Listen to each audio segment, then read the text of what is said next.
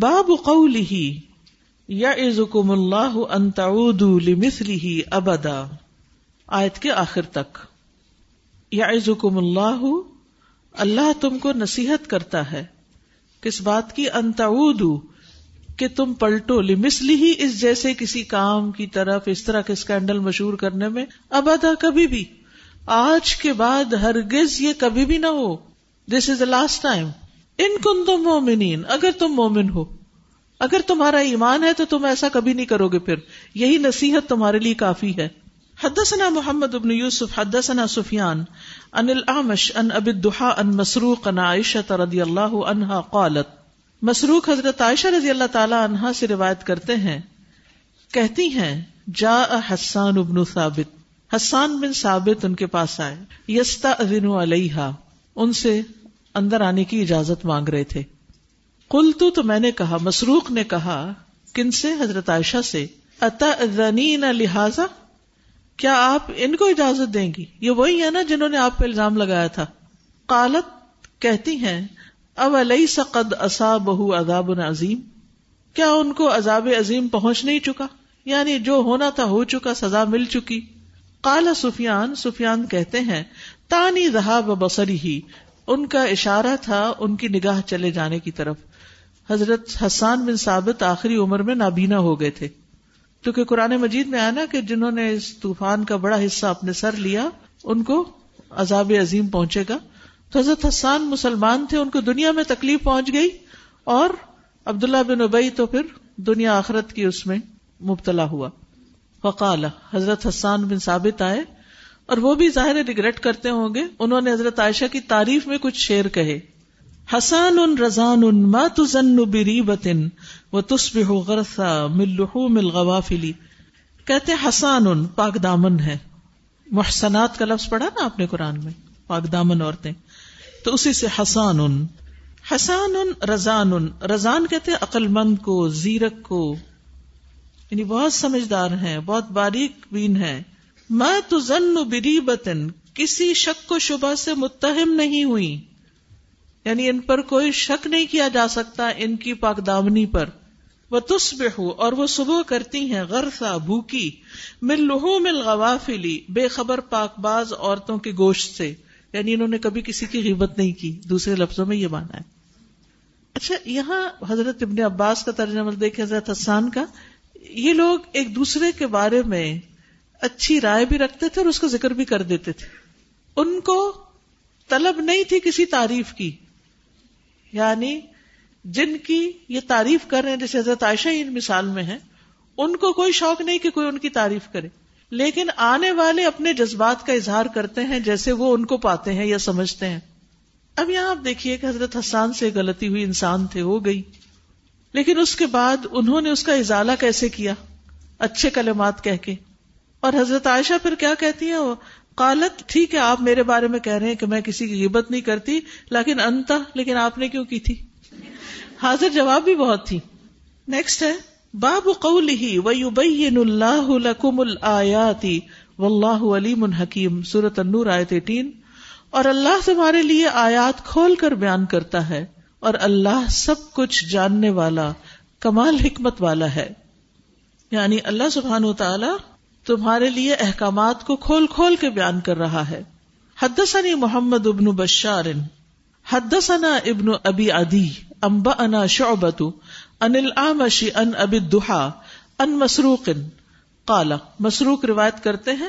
کالا کہتے ہیں، دخل حسان ابن ثابت اللہ عائشہ حسان بن ثابت رضی اللہ عنہ داخل ہوئے حضرت عائشہ کے پاس، وزٹ کرنے آئے۔ فشب بابا تو ان کے لیے شیر کہے۔ وقال حسان ان رضان ما تزن بری بتن و تصبح غرسا من لحوم الغوافلی قالت حضرت عائشہ شیر سن کے کہتی ہیں، لست کذا کا آپ تو ایسے نہیں ہیں۔ کل تو تدائی نہ مثل هذا يدخل علیہ کی وقد انزل اللہ۔ کل تو مسروق کہتے ہیں۔ آپ آنے دیتی ہیں ان جیسے لوگوں کو کہ وہ آپ کے پاس آ کر ملاقات کریں۔ یعنی مصروف جو ہے وہ ان کو حضرت عائشہ کی فکر لگی ہوئی ہے۔ وہ کہتے ہیں کہ آپ نے ان کو پھر آنے کیوں نہیں دیا تھا؟ وقت انزل اللہ ولدی طول کبرہ منہم اللہ نے ان کے بارے میں یہ آیت نازل کی تھی کہ وہ جس نے اس طوفان کا بڑا حصہ اپنے ذمے لیا تھا۔ فقالت و ایو عذاب اشد من العما کہنے لگی کہ وہ اپنے انجام کو پہنچ گئے ہیں۔ اندھے پن سے بڑا عذاب کیا ہو سکتا ہے۔ وقالت اور کہتی ہیں وقت کان یرد ان رسول اللہ صلی اللہ علیہ وسلم، اور ساتھ ہی تعریف بھی کر دیتی ہیں کہ یہ رسول اللہ صلی اللہ علیہ وسلم کی طرف سے جواب دیا کرتے تھے۔ کیا بڑے دل ہیں کہ اگر کوئی شکایت ہے بھی تو اس کا سارا بیک گراؤنڈ بول کے اور پھر کہا کہ جو ہونا تھا ہو گیا۔ اللہ تعالیٰ نے ایسی ایسی چیز نازل کی اور ان کی خوبی بھی تو ہے، تو ان کو کیوں نہ آنے دوں؟ یعنی بعد میں پیچ اپ ہو گیا تھا، ناراضگی ختم، معاف کر دیا، بات ختم، اور صرف اچھائی یاد رکھی۔ ایک اور بات یہ پتا چلتی ہے کہ صحابہ کرام کے درمیان گفتگویں کتنے اعلی پائے کی ہوتی تھی۔ کہیں شیر کوٹ کیا جا رہا ہے، کہیں اچھے الفاظ بولے جا رہے ہیں، کہیں آیت بولی جا رہی ہے۔ ہماری گفتگو میں کوئی کوالٹی نہیں ہوتی، ہم کوالٹی کی گفتگو نہیں کرتے۔ ادھر کی بات، ادھر کی بات، قیل وقال بس بات ختم۔ اپنی زبان کا صحیح استعمال نہیں کرتے۔ آپ دیکھیے، زبان ایک بہت قیمتی انسٹرومینٹ ہے۔ تو ایک قیمتی انسٹرومینٹ سے ہم جہاں بہت کچھ قیمتی حاصل کر سکتے ہیں، وہاں ہم اس سے وہ نہیں کما رہے جو کمانا چاہیے۔ ویلوبل چیز سے ویلوبل چیز حاصل نہیں کر رہے۔ مثال کے طور پر آپ کے پاس ایک بہت کوئی قیمتی گھڑی ہو یا کوئی اور اسی طرح کی قیمتی انگوٹھی ہو اور آپ اس کو بس کہیں ڈبے میں بند کر کے رکھ دیں یا یہ کہ اونے پونے بیچ دیں، تو آپ نے نقصان کیا۔ بہت قیمتی چیز ہے یہ زبان۔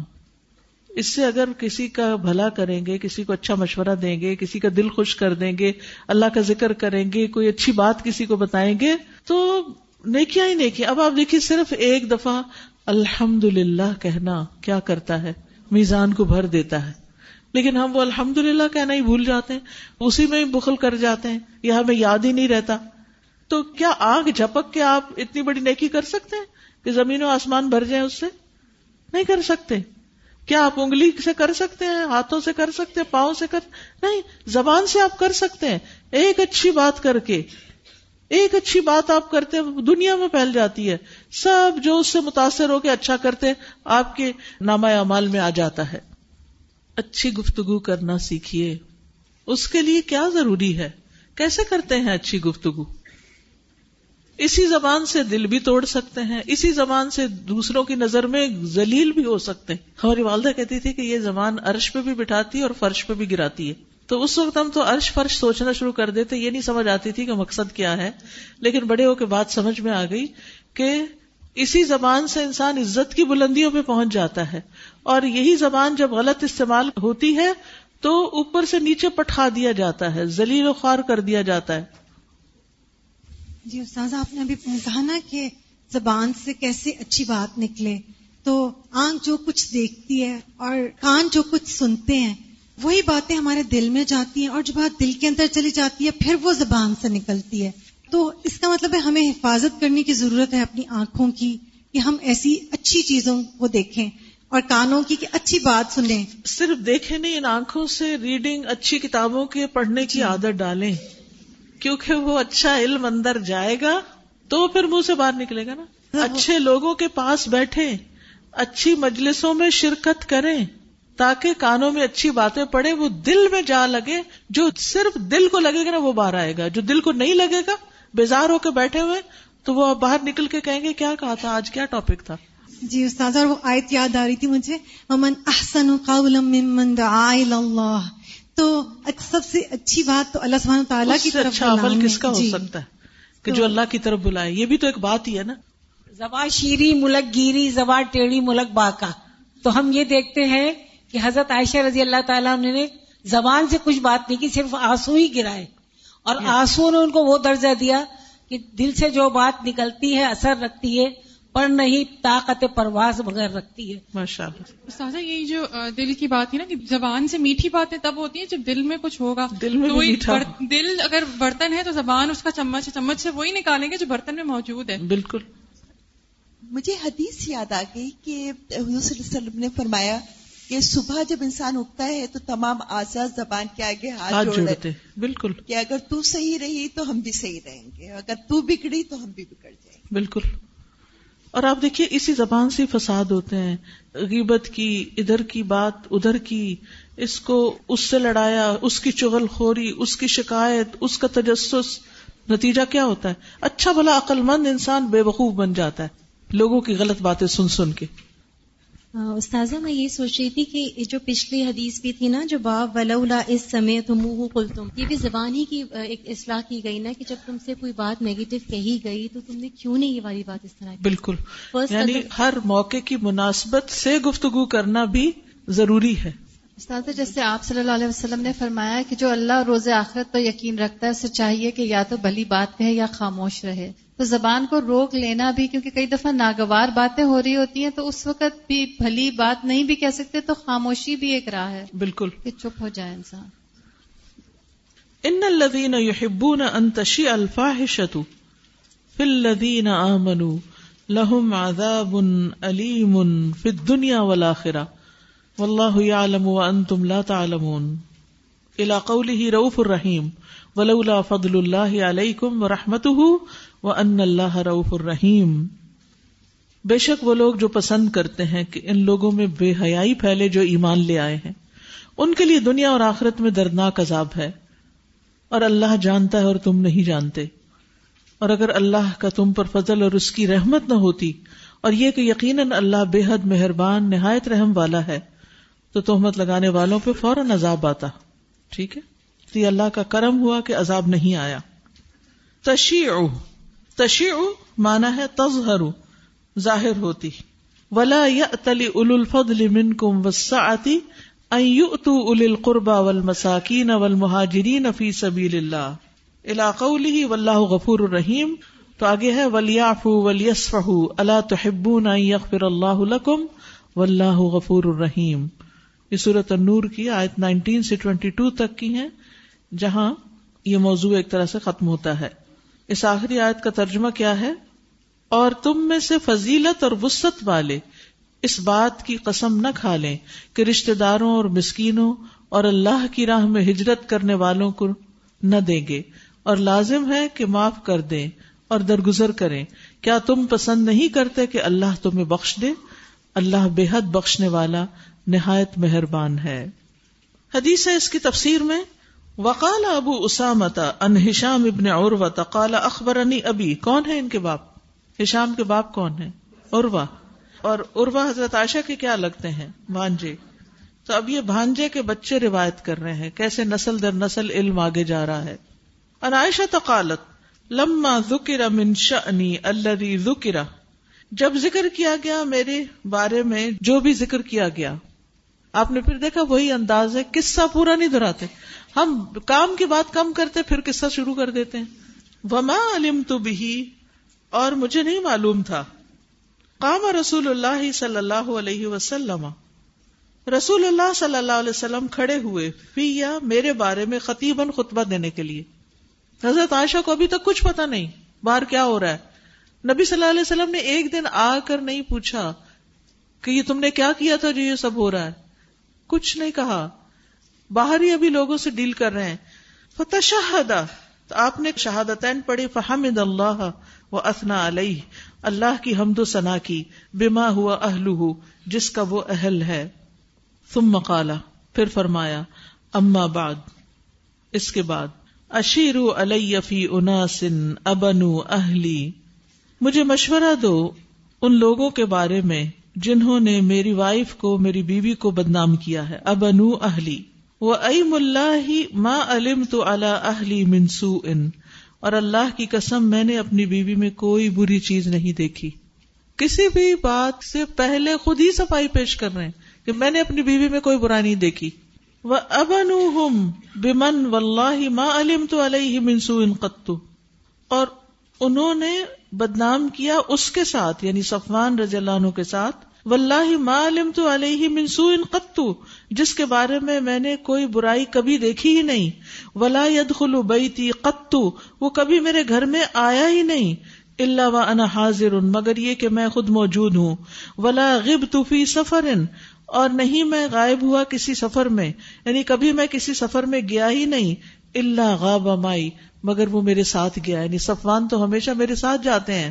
یہ نہیں کہ میرے پیچھے اکیلے رہ کے میری بیوی کے ساتھ کوئی معاشقہ لڑا رہے ہوں یا کوئی غلط بات نوز باللہ کر رہے ہوں۔ ایسا کچھ بھی نہیں۔ فقام اساد ابن معاذ فقالا تو سعد بن معاذ کھڑے ہوئے کہنے لگے اذلی یا رسول اللہ اللہ کے رسول مجھے اجازت دیجیے انتظرب آنا قہم کہ ان لوگوں کی گردنیں اڑا دی جائیں جو یہ بدنامی کا کام کر رہے ہیں۔ وقام رجل من بن الخزرج، اور بن الخزرج میں سے ایک شخص کھڑا ہوا وکانت ام حسان ابن ثابت من رحت ذلك الرجل۔ اور حسان بن ثابت کی والدہ جو تھی وہ خزرج ہی میں سے تھی اسی گروہ میں سے تھی فقالا، تو اس شخص نے کہا، یہاں سعد بن عبادہ کا نام نہیں لیا گیا۔ کذبتا، تم غلط کہہ رہے ہو۔ اما واللہ ان لو کانو من الاوسی ما احببتا ان تدرب عناقهم کہ اگر وہ شخص اوس قبیلے کا ہوتا، تو تم پسند نہ کرتے کہ اس کی گردن اڑائی جاتی۔ حتی قادا یکون بین الاوسی والخزرج شر فی المسجد۔ یہاں تک کہ قریب تھا کہ اوس اور خزرج کے بیچ میں مسجد میں کوئی شر فساد ہو جاتا۔ مما علم تو اور مجھے کچھ پتا ہی نہیں تھا۔ میں کچھ جانتی نہیں تھی کہ یہ باہر کیا ہو رہا ہے۔ فلما کان مسا ادال کلیوم خرج تو لباد حاجتی۔ جب اس دن کی شام ہوئی تو میں اپنی ضرورت پوری کرنے کے لیے، رفع حاجت کے لیے گھر سے نکلی۔ وما یا ام مستا میرے ساتھ ام مستا تھی فاثرت تو وہ پھسلی۔ وقالت ایسا مستا۔ کہنے لگی مستا کا ستیہ ناس ہو۔ فقل تو ائی ام، میں نے کہا، تم کیسی ماں ہو؟ تو سبین ابنک، اپنے بچے کو گالی دے رہی۔ وہ سکتت اور وہ چپ ہو گئی تم میں آسارت ثانیہ پھر وہ دوبارہ پھسلی۔ فقالت تائسا مستا۔ پھر کہنے لگی مستا کا ستیہ ناس ہو۔ فقل تو لہا تصبین ابنک۔ پھر میں نے کہا، اپنے بچے کو تم برا بلا کہہ رہی ہو؟ تم میں آسارت سالسا پھر تیسری بار پھسلی اٹکی یا پھسلی فقالت تو کہنے لگی تائسا مستا مستا کا برا ہو فن تہر تو میں نے ان کو ڈانٹا۔ فقالت تو کہنے لگی واللہ ما اسب اللہ فی کی اللہ کی قسم میں اس کو تیری خاطر ہی برا بلا کہہ رہی ہوں۔ یہ بھی آپ دیکھیے کہ اللہ سبحانہ تعالیٰ کیسے اسباب پیدا کرتا ہے۔ ایک پسلن دوسری، حضرت عائشہ نے ہر دفعہ روک دیا، بات نہیں کرنے دی۔ کیا کردار تھا؟ آگے تو سنا ہی نہیں کبھی۔ ہم ہوتے تھے کہ خیر ہے، کیوں؟ کیا ہوا بیٹے کو؟ ہم تو ادھر سے ہی پوچھنا شروع کر دیتے۔ انہوں نے فوراً روکا کہ نہیں نہیں نہیں، اپنے بچوں کو ایسا مت کہو۔ فکل تو فی ائی شانی میں نے کہا، میری کون سی بات؟ میری کون سی حالت؟ کیا مطلب تمہارا؟ قالت فبقرت لی الحدیثہ کہتی ہے کہ پھر انہوں نے مجھے تفصیل سے بات سنائی۔ فکل تو میں نے کہا، وقد کا نہادا اچھا یہ تھی یہ بات؟ کیا یہ سچ ہے؟ قالت نام کہنے لگی، بالکل۔ واللہ، اللہ کی قسم۔ فرجعت الى بیتی کا ان الذي خرجت له لا اجد منه قليلا ولا كثيرا تو میں اپنے گھر پلٹی، گویا کہ مجھے یاد نہیں رہا کہ میں کس چیز کے لیے نکلی تھی اور کیا لے کر آئی۔ یعنی جس کام کے لیے نکلی تھی، میں اس کو بھول گئی۔ تھوڑا بہت کچھ یاد نہ رہا۔ ٹھیک ہے؟ لا اجد منه یعنی مجھے یاد ہی نہیں رہا، قلیلا ولا کثیرا، تھوڑا یا بہت وہ ایک تو، اور مجھے بخار آ گیا۔ بس، اس کو کل باقی مکمل کریں گے، اللہ نے چاہا۔ اس میں یہ بات یاد رکھیے کہ حدیث ریپیٹ تو ہو رہی ہے، مگر اس میں کچھ فوائد ہیں۔ آپ دیکھیں گے کہ الفاظ کے فرق کے ساتھ یہاں کچھ اضافی معلومات آپ کو ملیں گی، جس سے آپ کے غور و فکر کی صلاحیت میں اضافہ ہوگا۔ ٹھیک ہے؟ وآخر دعوانا أن الحمد لله رب العالمين. سبحانك اللهم وبحمدك أشهد أن لا إله إلا أنت أستغفرك وأتوب إليك. السلام عليكم ورحمة الله وبركاته.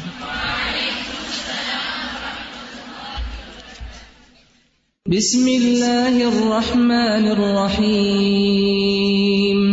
والعصر إن الإنسان لفي خسر. إلا الذين آمنوا وعملوا الصالحات وتواصوا بالحق وتواصوا بالصبر. اللهم صل على محمد وعلى آل محمد كما صليت على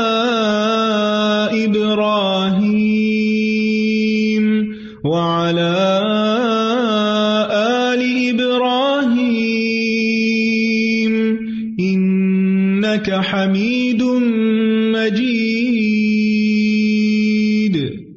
اللهم بارك على محمد وعلى آل محمد كما باركت على إبراهيم وعلى آل